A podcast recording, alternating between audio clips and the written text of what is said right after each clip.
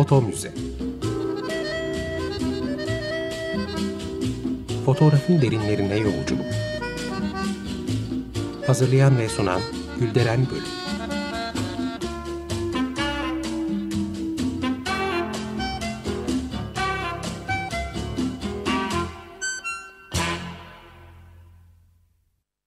Merhaba Açık Radyo dinleyicileri. Fotoğraf tarihçiniz ben Gülderen Bölük. Bir foto müze programında daha birlikteyiz. E, programa başlamadan önce destekçimiz Sayın Defne Topçu'ya çok teşekkür ediyoruz. Bugün hayatı ve çektiği fotoğraflarla pek çok filme, romana, oyuna ilham vermiş bir fotoğrafçıdan söz edeceğim. Hilkat garibelerinin, eksantriklerin, kısaca ötekilerin fotoğrafçısı olarak anılan biri. Her ne kadar bu tanımlama onu üstse de. 20. yüzyılın en büyük fotoğrafçılarından kabul edilen Diane Arbus'tan söz ediyorum. İsmi konusunda hassasiyeti var. Diane değil, Diane olarak telaffuz edilmesini istiyor. Çünkü annesinin çok sevdiği bir oyun karakterinin ismi. Çok kırılgan ama bir o kadar da güçlü, bakire kadın diyenden öyle etkileniyor ki eğer bir kızı olursa orada telaffuz edildiği gibi diyen ismini koymaya ant içiyor. Tabii ki ben de o şekilde seslendireceğim. Diye'nin gerçek karakteri de tıpkı öyle oluyor. Çok kırılgan ama bir o kadar da güçlü. Fotoğraf dünyasının bu ürkek ve cesur ismini Patricia Bosworth Ötekilerin Fotoğrafçısı adıyla kitaplaştırdı. Oldukça kapsamlı bir çalışma. Ee, yazar diyenin hayatına girmiş onlarca kişiyle röportaj yapıyor. Ve sonunda ortaya 500 sayfalık bir kitap çıkıyor. Benim kaynağımda bu kitap olacak. Ama yönetmenliğini e, Steven Sheinberg'ün yaptığı Fur adlı filmden de söz edeceğim tabii ki. E, 2006 yapım bu filmde diyeni Nicole Kidman canlandırıyor. Tam olarak biyografik bir film diyemeyiz. Biraz fantastik öğeler katılmış. Zaten filmin başında da bu belirtiliyor. Yine de Arbus'un hayatına dair oldukça detay barındırdığını da belirteyim. Film bir otobüs seyahatiyle başlıyor. Nicole Kidman yani Diane bu esnada bir liste hazırlıyor. Çekeceği konuların listesini. Kağıtta şunlar yazıyor. Kambur, mezbahalar, albinolar. Diyen gerçekte de böyle notlar tutuyor. Hatta başucuna koyduğu bir kara tahtayı da aklına gelenlerle dolduruyor. Neler vardı listesinde? Evcil hayvan krematoryumu, New York Oyuncak Bebek Hastanesi, at gösterisi, akıl hastanesi, yıkılmak üzere mühürlenmiş otel, yaşlılar evi. Liste daha da uzuyor. Filme dönersek biraz sonra otobüsten iniyor Nicole Kidman. E, büyük demir parmaklıklı bir kapının önüne geliyor. Kapının ardında üzerinde sadece ayakkabı ve çorapları olan bir bahçıvan çim biçiyor. Burası çıplaklar kampı. Ve bu kampta fotoğraf çekmek için onun da soyunması gerekiyor. Açıkçası o kadar başarıyla kaydedilmiş ki bu sahneler çıplak bir insanın sanki giyinikmiş gibi büyük bir rahatlıkla ve gündelik hayatın devinimleri içinde gösterilmesi izleyenlere de aynı rahatlığı aktarıyor. Sanki her şey zaten böyleymiş ve normalmiş gibi hissettiriyor. Diyen gerçek hayatta da çıplaklar kampında bolca çekim yapıyor. Bunlardan birisi onun en bilinen fotoğraflarından. E, kampta çimenlere oturmuş piknik yapan bir ailenin fotoğrafı bu. E, bunun imzalı bir baskısı 2000 yılında müzayede firması Christie's'te 23.500 dolara satılıyor. Aslında fotoğrafları intiharından sonra iyi fiyatlara alıcı buluyor. Yine onun simge fotoğraflarından tek yumurta ikizleri 1980'lerde 270 bin dolara gidiyor. Keşke sağlığında da bu fiyatları görseydi. Çünkü diyen çok maddi zorluklar çekiyor. Oldukça zengin bir aileye doğmasına rağmen. Babası David Neverov Rus bir göçmen, annesi Gertrude ise Rusex Kürk dükkanının sahiplerinin kızı. Diyen ve kardeşleri dadılarla, aşçılarla, şoförlerle büyütülüyor. Ancak yetişkin olduklarında aileden maddi bir destek alamıyorlar. Diyen yakınındaki kişilere hiçbir zaman zengin gibi hissetmediklerini dile getiriyor. Hatta şöyle diyor. En pahalı kıyafetleri giymiştik. En pahalı okullarda okumuştuk. Ama bütün bunlar ailemizin artılar hanesine yazılıyordu. Para hiçbir zaman benim ve kardeşlerimin kişisel zevki için kullanılmadı. Neden? E, çünkü hiçbiri ebeveynlerinin kendilerinden beklediği şeyleri yapmıyor. Diyen 14 yaşındayken ailenin Kürt dükkanında çalışan Ellen Arbus ile tanışıyor ve ailesinin tüm karşı çıkışlarına rağmen 18 yaşına basar basmaz yani 1941 yılında onunla evleniyor. Ellen Arbus evlendikten sonra da Kürtçü dükkanında e, çalışmaya devam ediyor. Ama aynı zamanda bir e, fotoğraf kursuna da gidiyor ve bildiklerini Diyen'e de öğretiyor. Çift bir müddet sonra başta Russex e, reklam fotoğrafları olmak üzere moda dünyasıyla çalışmaya başlıyor. Diye'nin asistanlık ve stilistlik yaptığı bu çekimlerde çift son derece titizlik gösteriyor ve her türlü detayla ilgileniyorlar.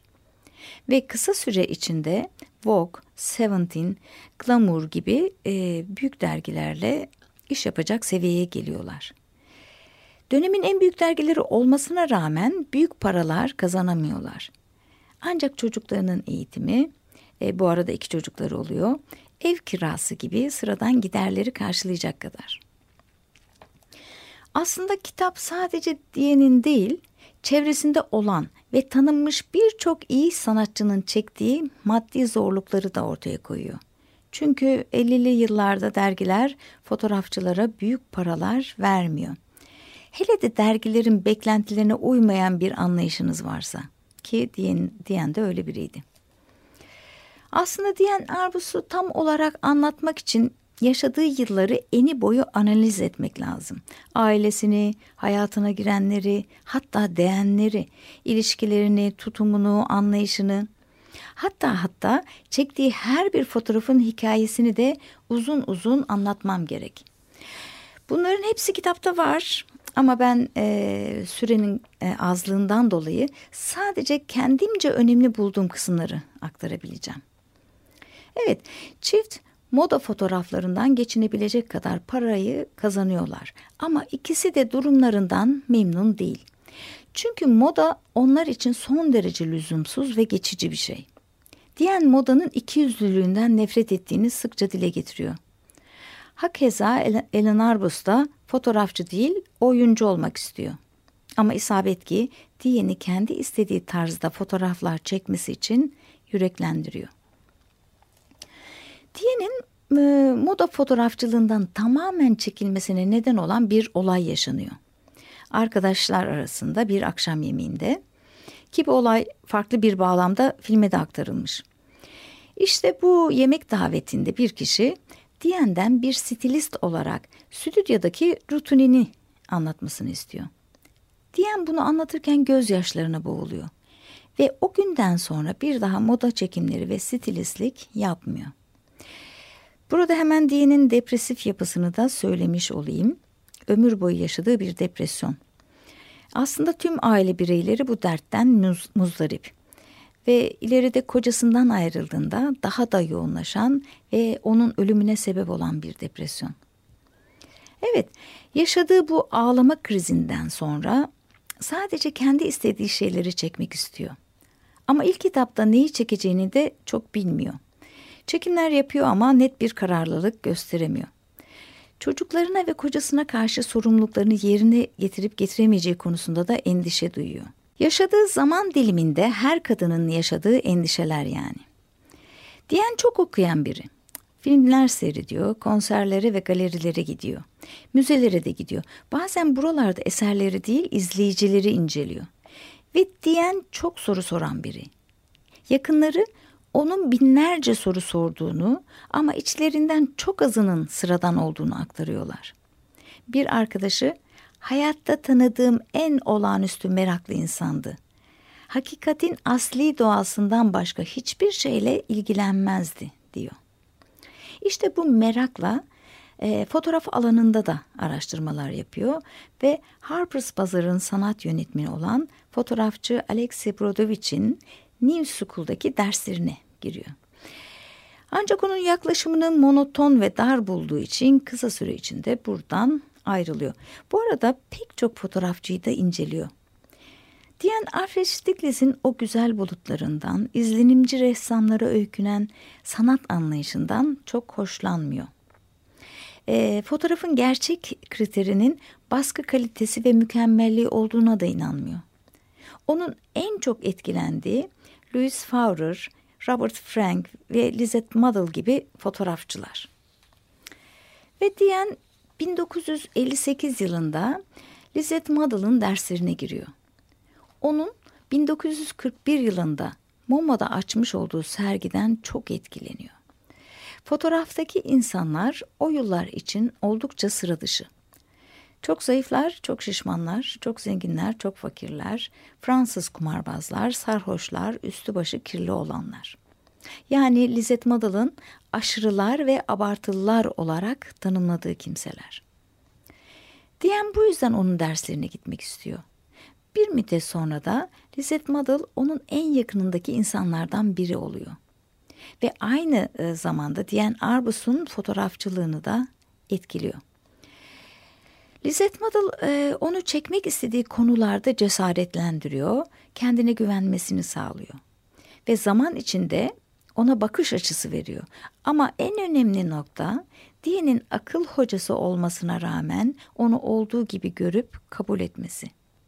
Diyen onun sayesinde daha önceden yüzleşmekten korktuğu insanları ve yerleri fotoğraflamaya başlıyor. Ee, bu arada Diyen için korku çok önemliydi. Korkudan hoşlanıyor. Çünkü korkunun ardında önemli şeyler olduğuna inanıyor. Bu yüzden de çocukluğundan itibaren korkusunun üzerine gidiyor. Onun bu özelliği filme de aktarılmış. Ta küçük bir kızgen, kızgen yaptığı gibi e, korkmasına rağmen pencere pervazına çıkıp aşağıya bakarken. Peki diyenin korktuğu ama bir o kadar da çekildiği yerler, mekanlar neresiydi? Korktuğu insanlar kimdi? Aslında herkes diyebiliriz. Çünkü dinin utangaçlığı onu tanıyan herkes tarafından dillendiriliyor. Utangaçlığından dolayı insanlara gidip onların fotoğrafını çekmek istediğini söylemek onun için tam bir işkence oluyor. Ama dediğim gibi diyen korkularına çekilen bir kişi.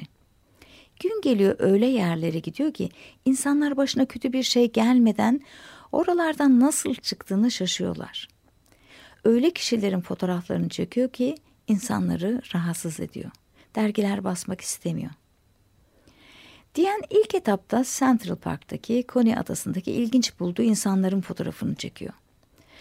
Arka sokaklardaki dökük apartmanlarda yaşayanlar, üçüncü sınıf otellerde kalanlar, dövmeli insanlar. E, o zamanlarda dövmeli insanlar oldukça garip karşılanıyor. E, androjen insanlar, deforme tipler, ölüler, ölmekte olanlar, travestiler, transseksüeller, doğum lekesi olanlar. Diyen bir müddet sonra makinesiz gezmez oluyor. İlk başlarda insanları belli bir uzaklıktan fotoğraflıyor. Yakın planda çalışması ise zamanla mümkün oluyor. Lizette Model sayesinde. Onun sayesinde diyen püriten takıntılarından kurtuluyor. Ama asıl Lizette Model'ın ona öğrettiği en önemli şey takdir eden fotoğrafların aynı zamanda rahatsız etme gücüne de sahip olduğuydu.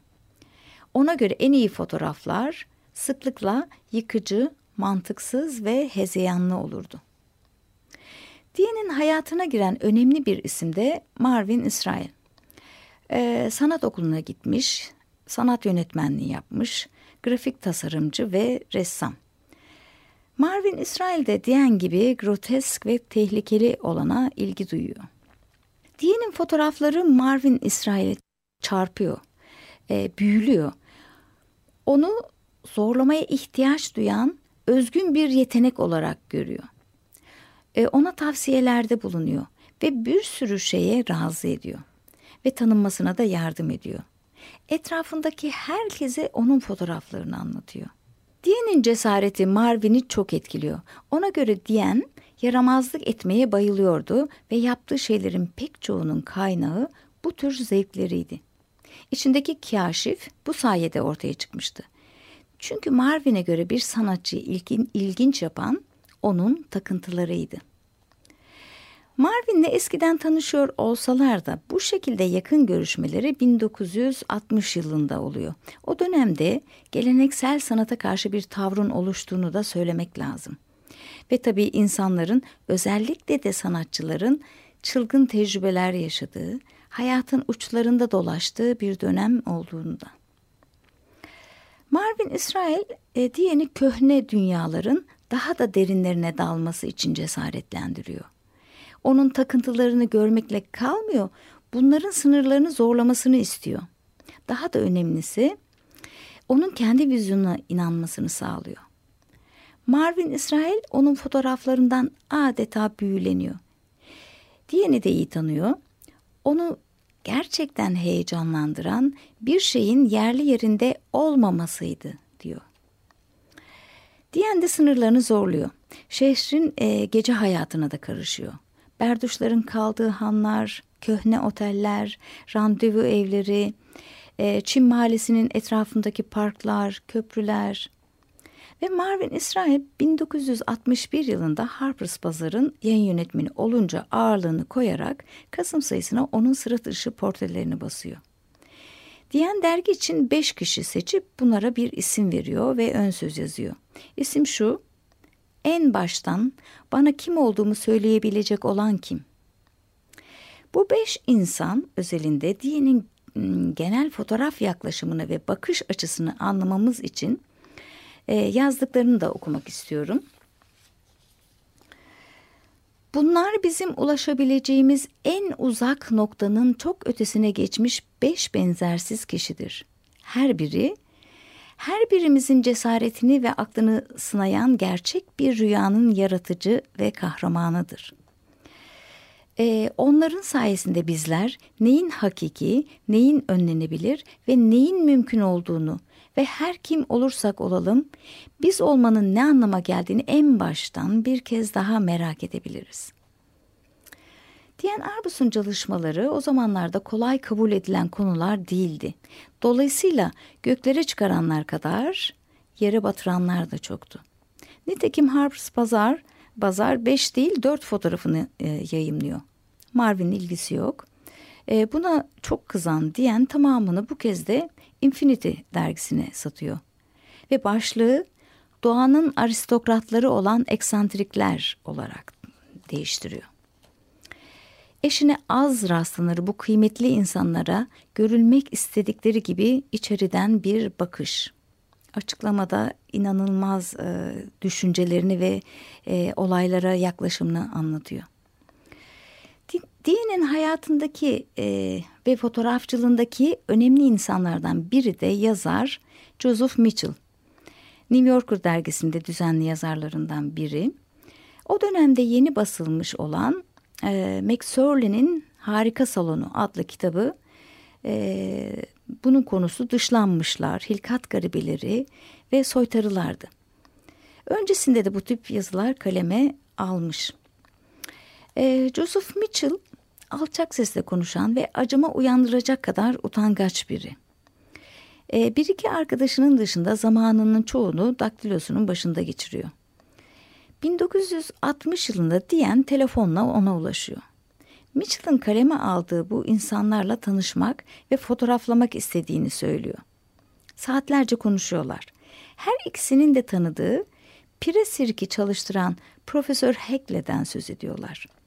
Yanlış duymadınız pire sirki. Makalesine konu olmuş sakallı kadın Lady Olga'dan ve iğne kafalılardan söz ediyorlar. E, Joseph Mitchell hepsini varyetelerin aristokratları gibi görüyor.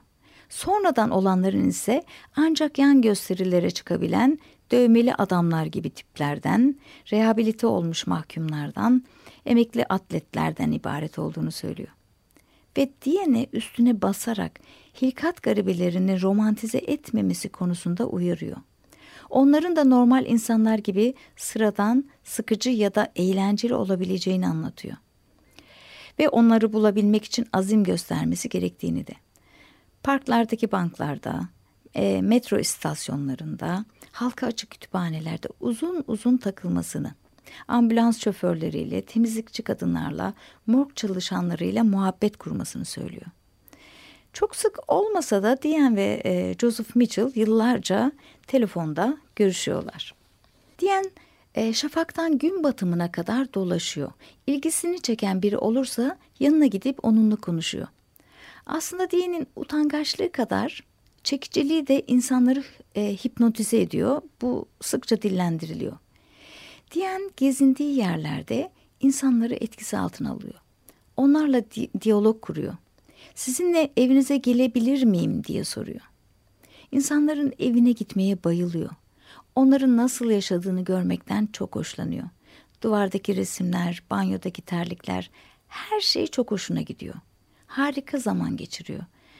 Ama diyen bunlardan e, gözlemci olarak e, orada yer almıyor. Bunu da özellikle vurguluyor. Olup biten her şeye dahil oluyor. Burası çok çok önemli bir nokta. Diyen bütün e, fotoğraf çektiği, konuştuğu insanlardan hepsinden etkileniyor. Mesela şık bir şapka ve elbise giydirdiği kedilerini çocuk arabasında gezdiren sinirli kadın. Mesela Mars gezegenine ışınlandığını ve aslında ölü olduğunu söyleyen mistik berber. Her zaman yanında bir gül ve dar ağacı e, ilmeği taşıyan siyah adam. 20 yıldır topladığı ipliklerden bir buçuk metre çapında bir yumak oluşturan bir diğeri. E, bu liste tabii uzar. Bu dönemde bir arkadaşı sayesinde tanıştığı e, Emil de Antonio da e, onun yakın çevresinde yer alan bir isim oluyor. Antonio onu 1932 yapımı Frix yani Ucubeler adlı eski bir filmi izlemeye götürüyor. E, yapımını Todd e, Browning'in üstlendi. Bu filmde yer alan ucubeler olarak tanımlanan kişilerin hepsi ama hepsi gerçek. Diyen filmden o kadar çok etkileniyor ki defalarca izliyor. Gözlerini onlardan alamıyor. İnsanoğlunun bu sıra dışılığına ve garipliklerine büyük yakınlık duyuyor. E, burada yer alan cüceleri, iğne kafalıları izlemek onu çok heyecanlandırıyor. Çünkü bu film sayesinde onlar e, birçok toplumsal kuralın ihlal edilmesini de sağlıyorlar. Diyen onları izlediğinde e, kendi içindeki bir şeylerle bağ kuruyor. Çocukluğuna iniyor.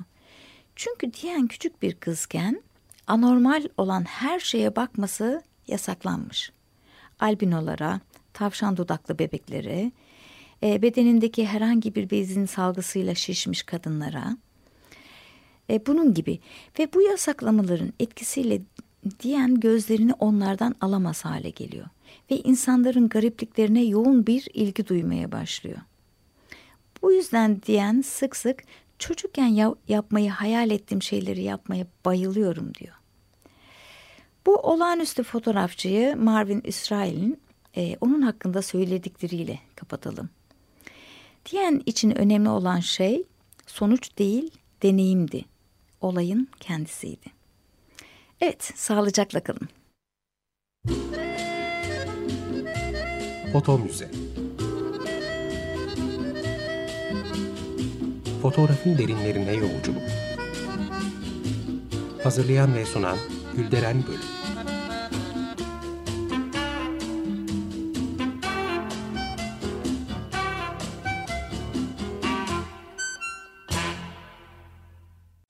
Açık Radyo program destekçisi olun bir veya daha fazla programa destek olmak için 212 alan koduyla 343 41 41